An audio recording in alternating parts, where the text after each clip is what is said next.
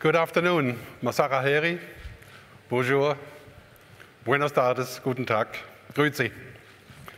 It's great to be back here. It's a beautiful place.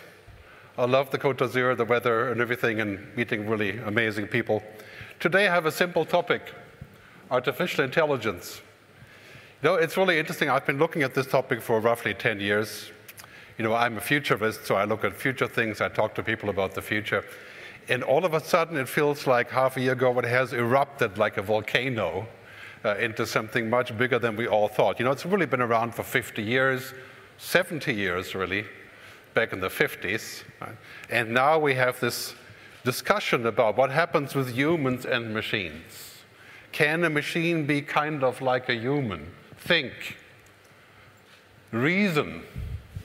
I mean, now we're talking about AI not just you know, uh, learning, deep learning or machine learning, we're talking about reasoning. This is a whole different class of device. And of course, speaking, making videos, creating content, pretending to be human, essentially. And that's bringing up lots and lots of stories. For example, one of my key stories for the last four years has been what I call the good future. How do we build a world that's actually going to work for us? That solves climate change, that brings people together, that achieves our, solves our biggest problems. And it's quite clear AI, in economic terms, can lead to huge growth of productivity. You know, it's essentially a power tool. I mean, since you guys are in cybersecurity, going through all that data is going to be a lot easier when AI is involved. Sometimes you don't know whether to trust the decision or not. That's a different story. But we have power tools now. So, what does a good future entail, and how we're going to work on that overlap of humans and machines? And I really believe that humanity is sort of at a crossroads now. When we're looking at this drop, basically dropping into the water, that's all of a sudden like fire, like the printing press. You know, now we potentially have a machine that can do things for us that we used to do, a thinking machine. And I call that, you know, especially today with all the geopolitical change that we have, we're living in an era of perma-change. Some people would say perma-crisis. Right? I think perma-change is better. Kind of like 1968. I, you know, I was seven in 1968, so I don't know what really happened.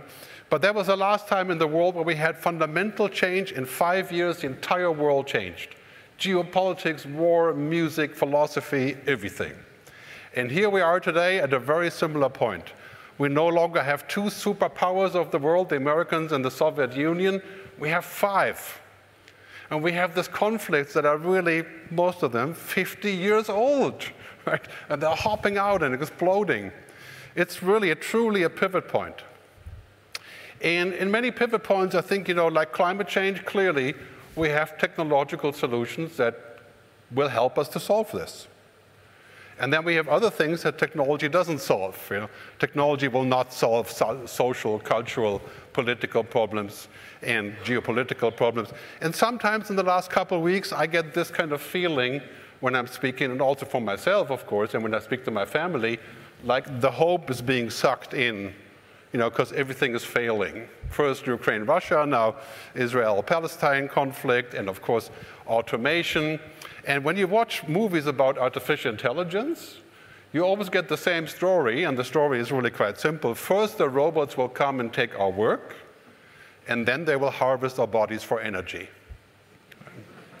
It always ends badly for us. I mean, there's like 98%. I can only think of two movies I really like that are not quite as negative, even though they are still negative, like Her, the movie Her, which is amazing, but also ends kind of badly. But I think it's really important that we say, okay, I think the future really is better than we think. I mean, think about all the innovation, the scientific, technological progress that we have made the people that have moved out of poverty on a worldwide level, even though it doesn't look like it sometimes.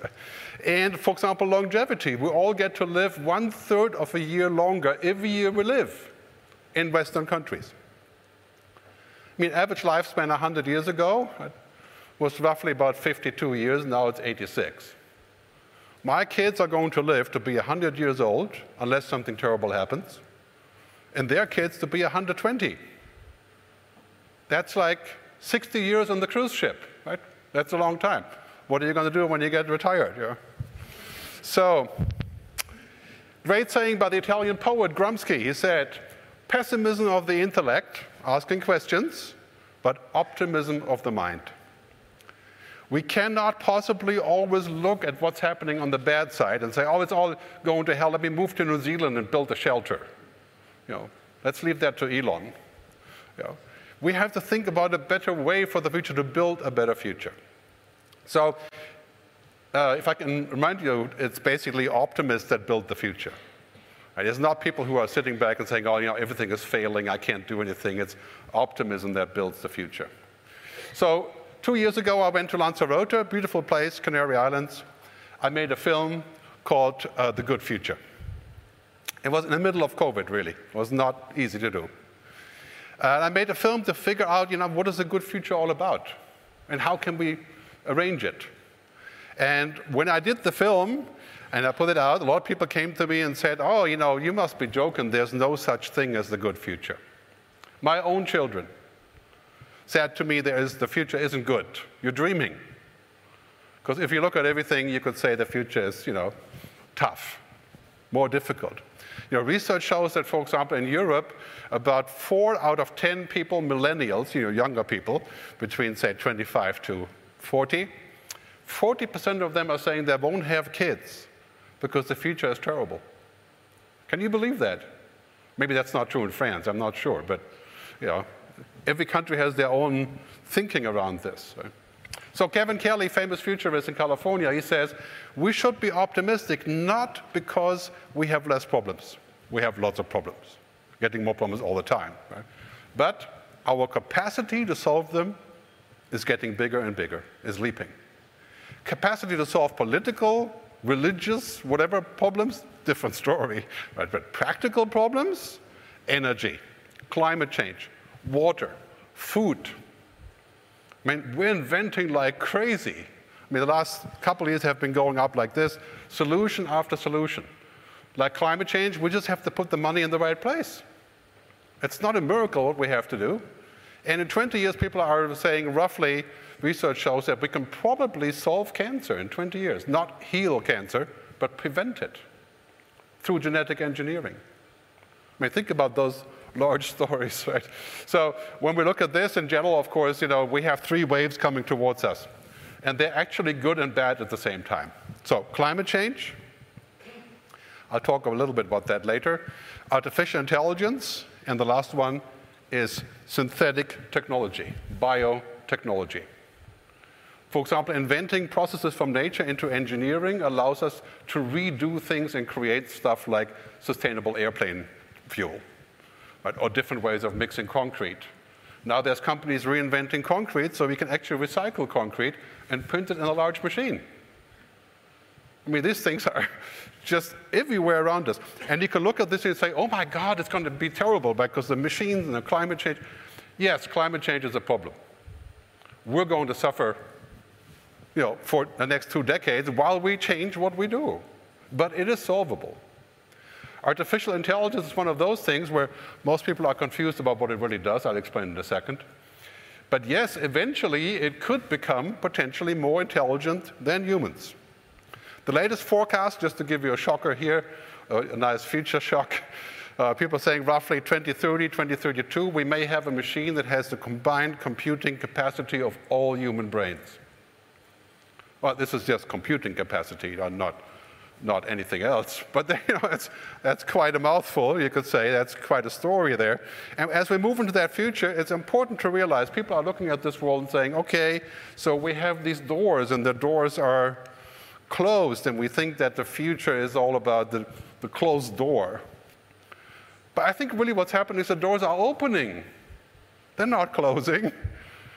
And this is the painful part. You know, if you've ever been to therapy, you know what I'm talking about. When you find an open door, a tiny open door to solve a problem, you have to step through that door to solve the problem. It's painful. You don't want to go. But this is what we have right now. The conflicts that we're seeing, climate change, AI, they all come down to this story that the, do the doors aren't closing, they are open and they're giving us new opportunities. So I give you a chart here. Climate change, people always think of climate change and addressing it as a, as a spending undertaking, but this is actually the biggest business ever. Most investors are now saying roughly the next 1,000 unicorn billion dollar companies are going to be in climate technology. I mean, it's, it's like technology, but you know, 100 times as big. And yes, it costs money. It will cost 2 to 3% of global GDP to solve this problem. But we're building an entirely different industry sustainable, circular, renewable, probably nuclear as well, changing how the world works. We're seeing this happening in all these charts, like renewables are now cheaper in many countries than coal, like in India, Brazil, Spain, Greece, solar energy. And this chart is the best. We have actually decoupled our emissions from growth already. Not enough, but here's the key. We can't propagate a world that is about degrowth, you know, not, not growing. I think that's a difficult story. Because humans are just, you know, we, we grow, we do new things, we expand. Very hard to change that. But if we can do this with technology and the right policy, we can make emissions go down and keep on with the growth. Not forever, of course, but within reason. So, basically, we can safely say with technology and artificial intelligence, science fiction is becoming science fact. Right, this device here has now, I have about 5,000 songs online, you know, on Spotify, but there are 100 million songs on Spotify. I mean, that was science fiction. Remember Star Trek when I can call, you know, and make a visual connection like 30 years ago? That's kind of real now. And very soon, WhatsApp will allow us to speak in 30 languages, so I can call somebody and have a real time translation in Chinese.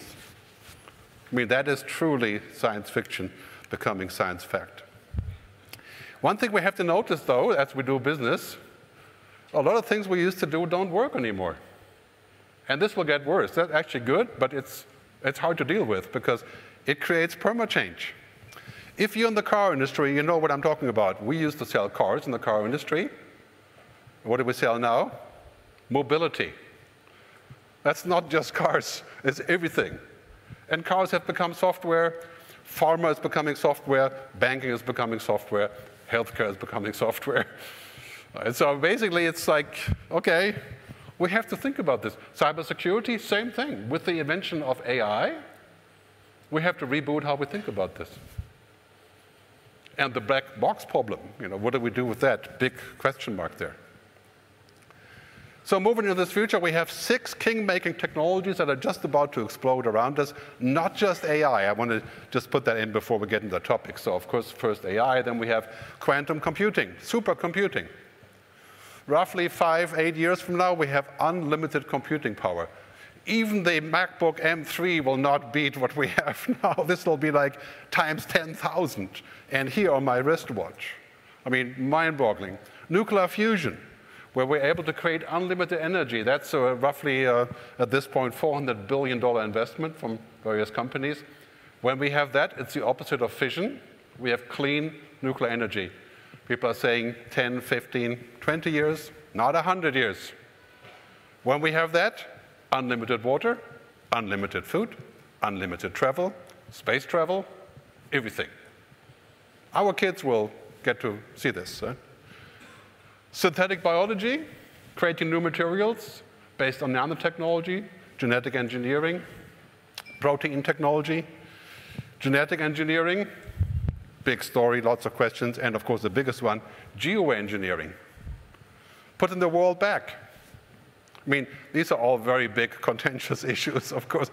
Who is in charge and, you know, all these kind of things. Most countries tend to think that if you are running two or three of these at the same time, if you're the leader in AI and cloud computing, you basically run everything. Oh, that's kind of, you know, that, this is what leads to international debates about regulation. So as we're moving here, we have three revolutions. First, the digital revolution, that's of course everyday business for us now. Uh, second, the sustainable revolution, which means everything is going green, everything is going circular.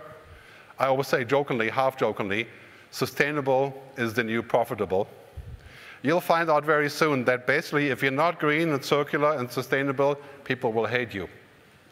That's already kind of true.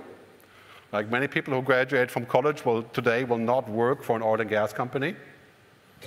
Not making any judgment here, just transferring information. Right? And we're seeing this become a hundred times as big as digital. In fact, you could say green is the new digital.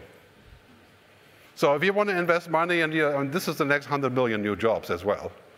And of course, uh, in the Middle East, for, you know, this is totally clear. They belong together, digital and green. The last one is the toughest one. That is the uh, purpose revolution. That's thinking about what do we actually want. And it's not people my generation doing that because, you know, it was clear what we wanted, which was growth and prosperity and so on and so on. But now, you know, people are saying, what is the purpose of all of this? People, planet, purpose, prosperity, not just prosperity. And that's becoming a political movement. You can see that happening in many ways also uh, when you look at CEOs and people who run companies and so on. And within technology, we have, of course, a really interesting turf that this is now teaming up to create four different types of technologies. So information technology, energy and climate tech. The World Economic Forum says roughly here, looking at about 200 million new jobs in the next 20 years. So, I mean, all of that stuff is good news for jobs and for, for growth. The big problem is, however, it may create things that we no longer control because technology is basically everything. I mean, if you're looking at the world today, technology companies are running the show in, in pretty much every business. And we're seeing this happening. It could be a present, could be all good, or it could be bomb by doing things we don't want. The best example for a bomb is social media. Was mentioned earlier. It used to be a gift. I mean, I was heavily involved in Facebook in Twitter. I stopped using Twitter three weeks ago because I just couldn't take the noise anymore and the bots and the AI generated content. And, you know, it just felt like you, do, you don't know what's happening there. And social media is a great example. Also, you know, Facebook makes a $150 million profit per day. And ever since the rise of social media, we've seen democracies around the world struggling because social media amplifies prejudice and bias and negative views and has almost no control over content. So an interesting uh, analogy here is that in social media, artificial intelligence creates the content. And that hasn't resulted in good enough content. So it's something we have to think about as an example. So that's really important. I wish we could create a policy that would give us 95% good things with all of these technologies. And that's not a question of technology. Technology is morally neutral until you use it. I mean, every technology, you have a hammer, you can go and kill your neighbor or build a house. You can do that with every technology. But of course, regulation about hammers is not so important as compared to other technologies that we're looking at. So let's talk about what it means to be human and to be a machine and what AI is actually doing today. First, AI is a general purpose technology. Print this out, put it on the wall, like fire, like the printing press, like the chip, like the internet. Probably more like fire. So we have invented something, took 70 years, and then sort of OpenAI forced it out there, you know, like a uh, cesarean birth, you could say. Kind of popped out and surprised all of us. And that became a huge issue all of a sudden because we could see how powerful it is in this transition. And we can see basically uh, the definition of that. If we look at Demis Hassabis from DeepMind, he says AI is computer systems that turn information and data into knowledge. That should really make you think. He's not saying it's, it's computers that do what humans used to do, blah, blah, blah. Knowledge we're talking about us. Yeah, we're knowledge workers, right? I'm a knowledge worker. If a machine has knowledge, what do I have? Should I compete with a machine on knowledge? Well, machines, of course, today we know machines have binary knowledge, simple knowledge, logic. That's roughly, scientists say, between 3 to 5% of real life is what a machine understands today. Because if I meet you later in person, it takes us an average of 0.4 seconds to read the other person without saying a single word. Computers don't do that. There's no data there, right? So there's no result. The real world is quite different than the computer world. As of yesterday, everybody can build their custom GPT, general purpose technology, the custom uh, app that they're using, the transformer. By using your own data, OpenAI has unlocked the possibility of taking, for example, your bank's data, creating your own chatbot using the technology as a white label. Uh, and of course, we had this big discussion of just a little while ago. Uh, uh, OpenAI's competitor, DeepMind, has come up with a, a, system that allows you to essentially decipher proteins called protein folding, which allows us to create entirely new things, technologies and products from protein folding. That was impossible without AI. And now all of a sudden it became possible. And the next definition, general intelligence, that should also kind of make you think, are autonomous systems that surpass human capabilities in the majority of economically viable tasks. OpenAI.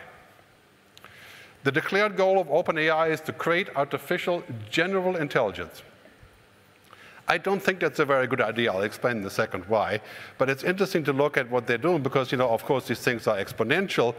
Biden, President Biden, just came up with this executive order on AI to get people to collaborate better. That's allegedly the idea. Uh, and of course, we have people warning about what general intelligence could entail. There are many, many topics here, but as Marshall McLuhan once said, it's the framework that's changing, not just the picture. So when you're looking at AI, don't look at the picture and say, oh, that's very cute answer from ChatGPT or from DALL-E, right? It is basically intelligent assistance on one hand. That's just better software. That's 95% of what we're going to be doing. And then more intelligent systems. Here we have a chart showing us, and it's a little bit hard to read. We're going to share it later so you can see it. But basically, we see here that we are actually getting much closer to human like capabilities than we've ever thought in the next 15 years. Human like capabilities, that's stuff like language understanding, image understanding, logical reasoning. We are leaping. That doesn't make them human because they don't exist, right? There's, there's no conscious, no agency. But logic, plenty. I'm going to zoom in on this one a little bit so you can see what I'm talking about. Basically, if you're looking at this, roughly 2030 ballpark, and these three things social, emotional output, social reasoning, emotional sensing. That sounds almost like consciousness, right? Do we want that? Do we want general intelligence like this? Do we want to go to a world that is essentially like back in Blade Runner that I showed earlier? OpenAI as the Tyrell Corporation. If you watch Blade Runner, you know what I'm talking about. The governor of AI. It's mind boggling. Huh? This company is now worth $86 billion. I mean, you know, by essentially rebooting how we do things. So says Sam Altman, the CEO, he says the coming change in AI will center around the impressive things that humans are doing, the phenomenal ability to think, create, understand, and reason. To which I would say, to me, it would be great if a machine could stop being stupid. Yeah? If it could understand my own name, Gerd. Right? Because in English, GERD means gastrointestinal reflux disease. You know, it's a abbreviation. My computer still hasn't understood that it's actually me that I'm talking about, not the disease. But do I want a computer to reason, to beat human capability? I think that's not such a hot idea, really. I think in the end, this is why we have the discussions that the United Nations have set forth, and I think that we should all underwrite, to create an international atomic agency, kind of like, or an IPCC for artificial intelligence. Not to prevent it, but to figure out how we're going to structure it. You know, every industry, including yours, blossoms when we have standards, regulations, accountabilities, transparencies, penalties. Right? Every industry. We wouldn't be here today if there were no standards in security or in how we compute, for that matter. So, really important point. You've seen this film. Space Odyssey 2, uh, 2001. Affirmative, Dave. I read you.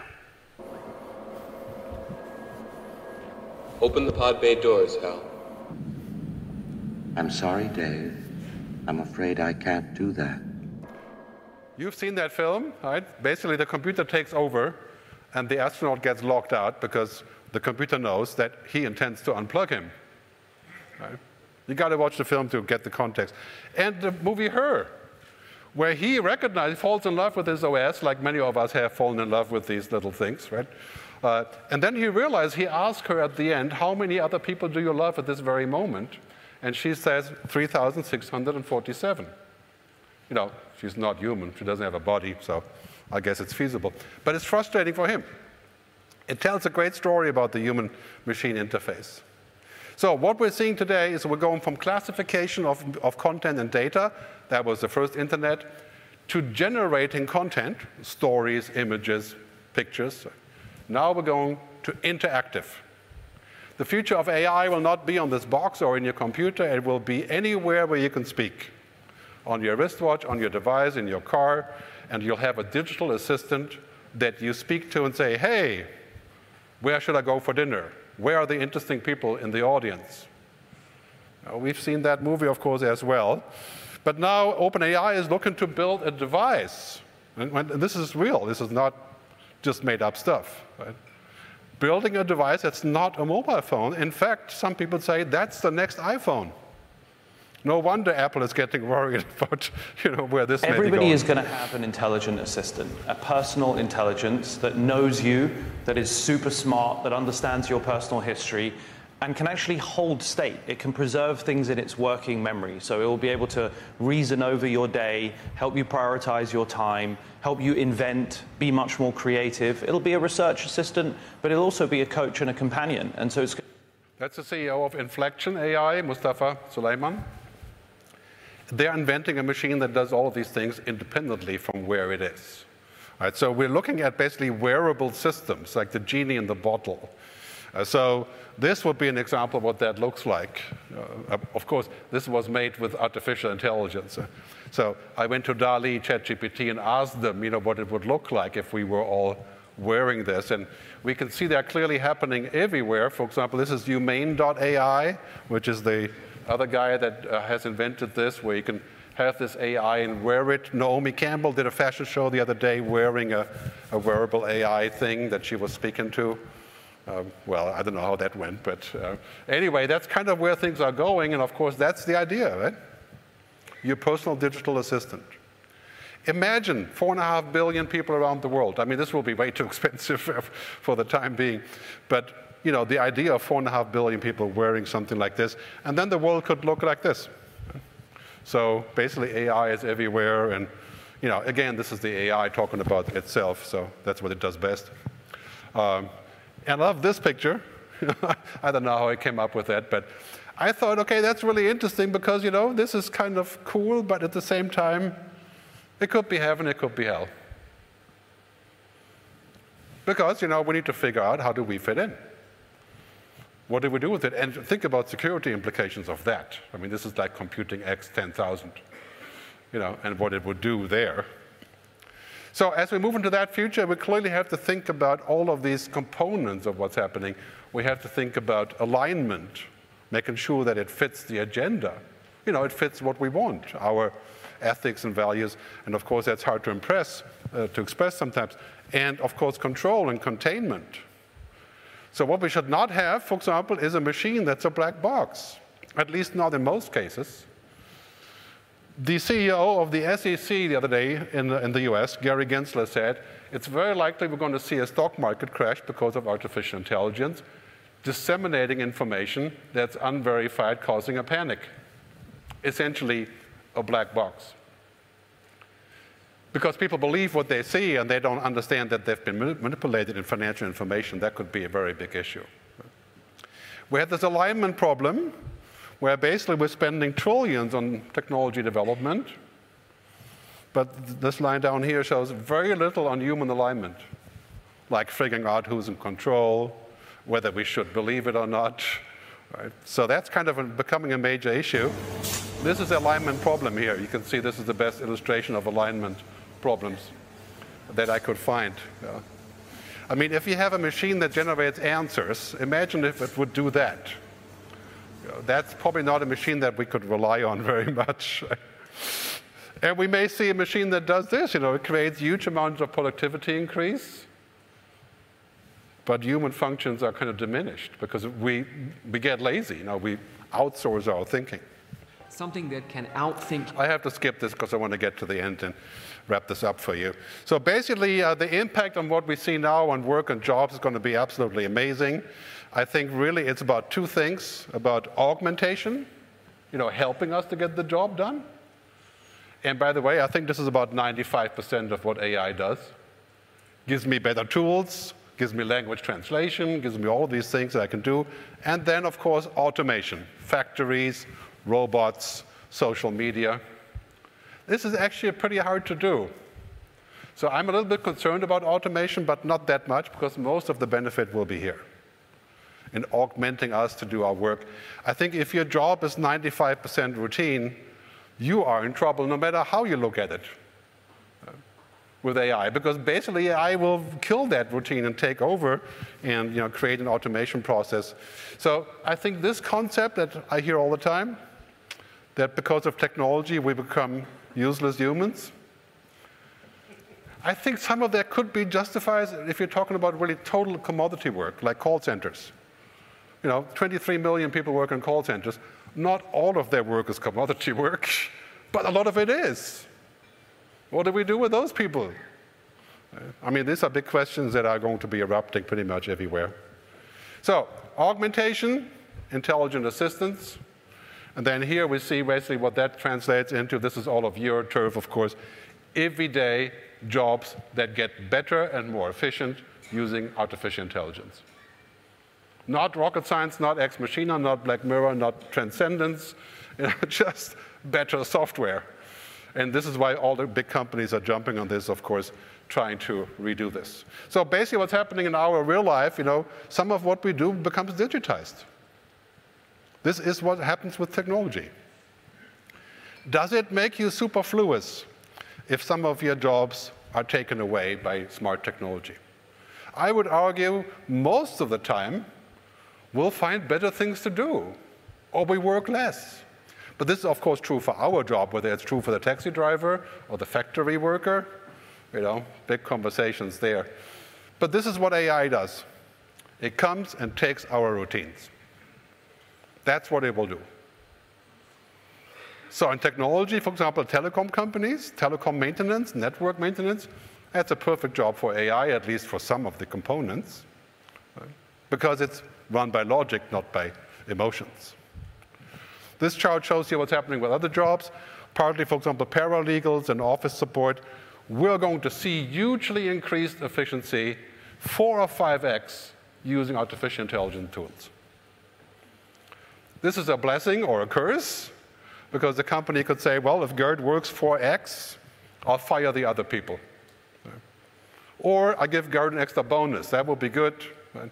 Or you could say, maybe I just work three hours a day for the same money.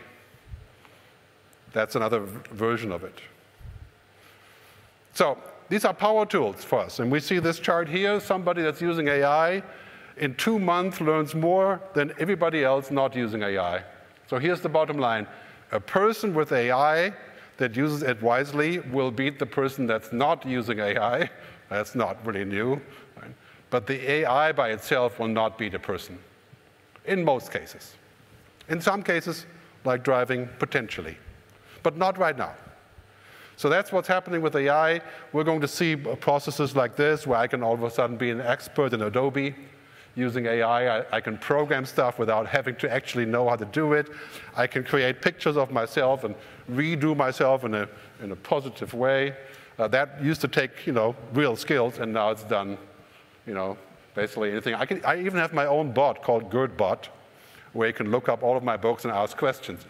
It's kind of an interesting experiment. So, uh, I got to wrap up, so I'm going to come to the end of this. Really, let's keep in mind Machines are digital intelligence. Digital, unorganic, unconscious. And here's where they beat everybody. Uh, by 2030, we'll have a machine that does the work like on our level of all combined brains on computing. Okay? But this is just one kind of intelligence. Biological intelligence, as you know from many research factors here, that's about eight different types emotional, social, cultural, musical, kinesthetic. All these things is what make our future. And this is what makes good business. That's why we're here. We're not here for this. I mean, I, I can just read about what you do on the internet, but here, we can create some meaning. And this is the important part, of course, where we are going with this. And this is why it's important that we create this handshake. You know, we go back and forth between technology and humanity. And I think this is really what it comes down to when you're looking at what we do. This is almost impossible for machines. I would say almost, you know, for the time being, because it requires more than data. It requires to see the real world. And this is, I think, why we have a leg up still very much here. Our skills are changing. We're moving up that pyramid. The lower part of that pyramid will be handled quite clearly by machines, data and information. So our jobs are changing, our education is changing, all of these things are changing. So, what do we do now? Five suggestions for your daily work. First, leave the human inside.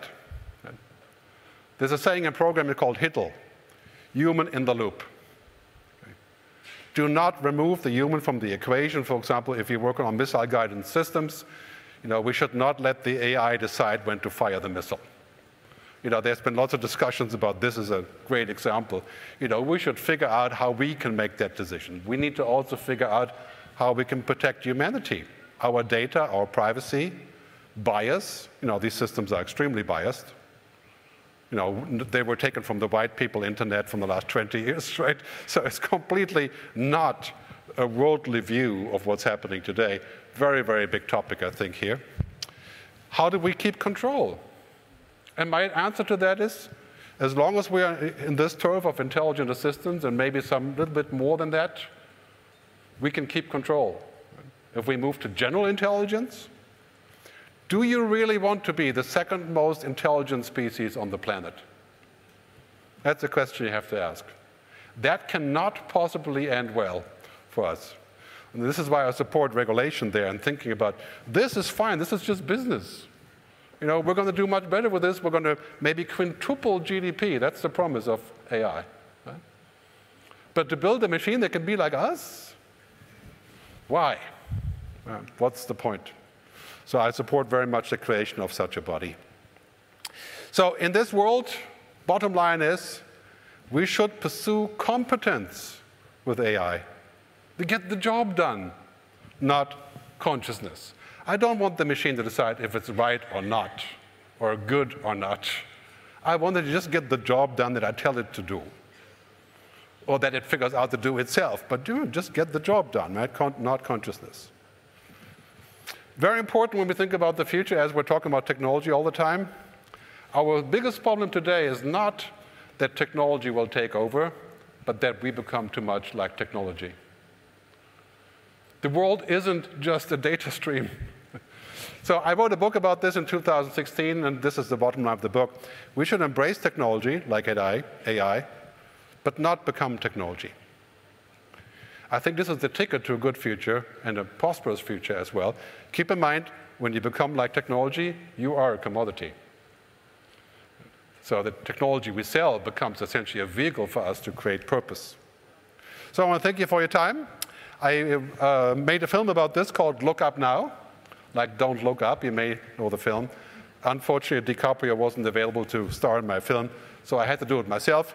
But lookupnow.tv is where you can watch more about this. And, uh, want to thank you very much and have a good time down here. Thank you.